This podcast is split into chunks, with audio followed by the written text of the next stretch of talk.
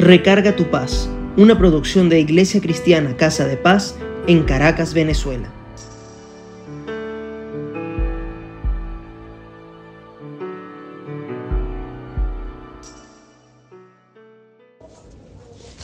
Hay algunas historias en la Biblia que nos hablan de cómo el pueblo de Dios tenía el conocimiento de cuál era el camino correcto, es decir, reconocía el pecado o la actitud errática ante un hábito o vicio.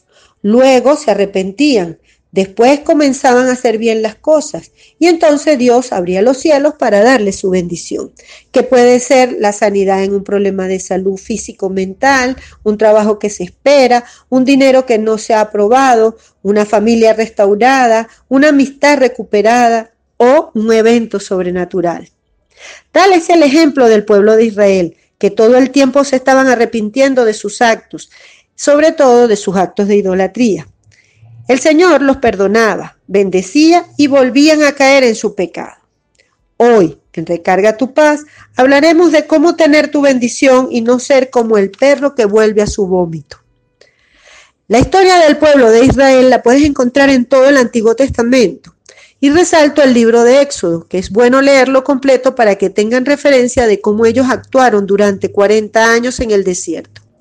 Sin embargo, lo que les quiero destacar hoy en Proverbios 26:11 es que dice, el perro que vuelve a su vómito, así es el necio en su necedad.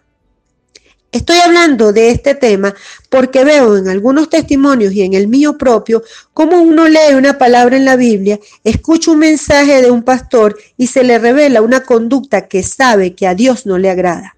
En el momento de la dificultad decide arrepentirse y no hacerlo más. Se mantiene firme, pero cuando recibe la bendición pasan los días y vuelve a reincidir porque es un vicio, un hábito o que sabe qué. Es más, se hace guillado, se justifica hasta con la Biblia, incluso se piensa, quizás esto no era lo que me robaba mi bendición. Luego se defiende ante otros que sabemos estarán de acuerdo con nosotros. Y si no, le damos un argumento muy elaborado. Reconozco que a mí me ha pasado y créanme que la paso muy mal. Porque ¿quién se puede ocultar a Dios? Que lo ve todo, que conoce nuestro corazón, que desea lo mejor para nosotros y que sabe que la actitud o la decisión tomada no, no nos ayudará en nuestra relación con Él y menos con la eternidad que Él preparó para los que le siguen. Pero vamos a analizar Proverbios 26:11. Lo primero que dice es como el perro que vuelve a su vómito. Según investigué, el perro lo hace para obtener mayor información, por eso lo huele, pero puede que no decida comérselo. La comparación que se hace en Proverbios es como nosotros, sabiendo que algo no es de provecho, que ya se nos ha dicho que debemos dejarlo y hemos visto la bendición que trae dejar esa situación, lo volvemos a hacer y hasta comer en sentido figurado y literal. ¿Cuántas veces no te han dicho que no comas algo porque te hará daño y lo haces con conocimiento de las posibles consecuencias? Y cuando les digo que yo sé de lo que les hablo es porque esto me pasa a mí, pues tengo una dieta muy estricta. ¿Lo han experimentado?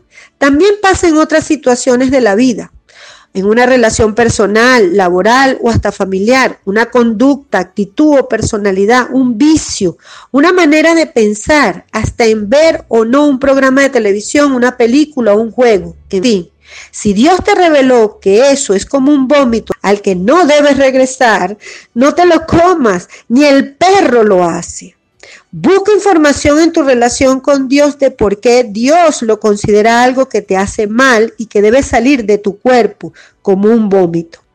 Por último, en ese versículo se define a la persona que actúa como necio, que es el que hace necedades. El diccionario dice que un necio es la persona que insiste en sus propios errores, se aferra a ideas o posturas equivocadas demostrando poca inteligencia. Y en la Biblia se observa en el Salmo 14.1 y en el Salmo 53.1, cuando dice que el necio en su corazón no tiene a Dios porque está en su propia voluntad. ¿Quieres tener paz? Bueno, hay que estar en la voluntad de Dios, que es buena, agradable y perfecta. Dios nos dice que debemos hacer y qué no debemos hacer. Él usa personas y hasta piedras para que lo veamos. Seamos obedientes y ordenados, y nuestra bendición vendrá y se mantendrá porque Dios es fiel. Él no cambia y nos ama tanto que no nos dejará igual. Que podamos vivir con nuestros errores, sí. Que podamos vivir mejor y con paz si no lo tenemos, seguro. Vamos a orar.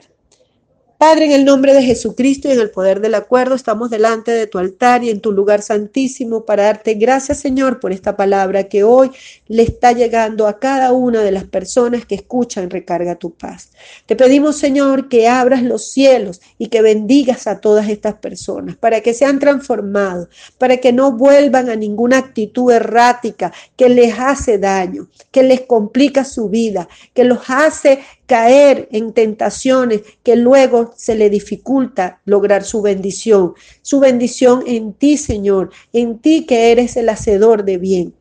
Gracias, Padre, porque tú estás atento a las personas que están escuchando este recarga tu paz y asumen esta línea para transformarse.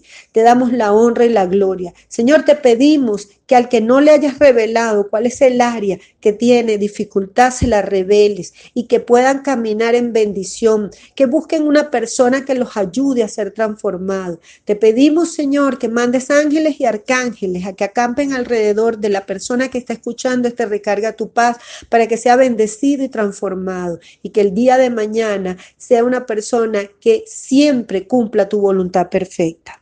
Te lo pedimos en el nombre de Cristo Jesús. Amén. Nos encontramos la próxima vez y besitos. Recuerda que si has escuchado este Recarga tu Paz y quieres compartir con nosotros cómo te sientes, escríbenos a casadepaz.ccs.gmail.com. Chao.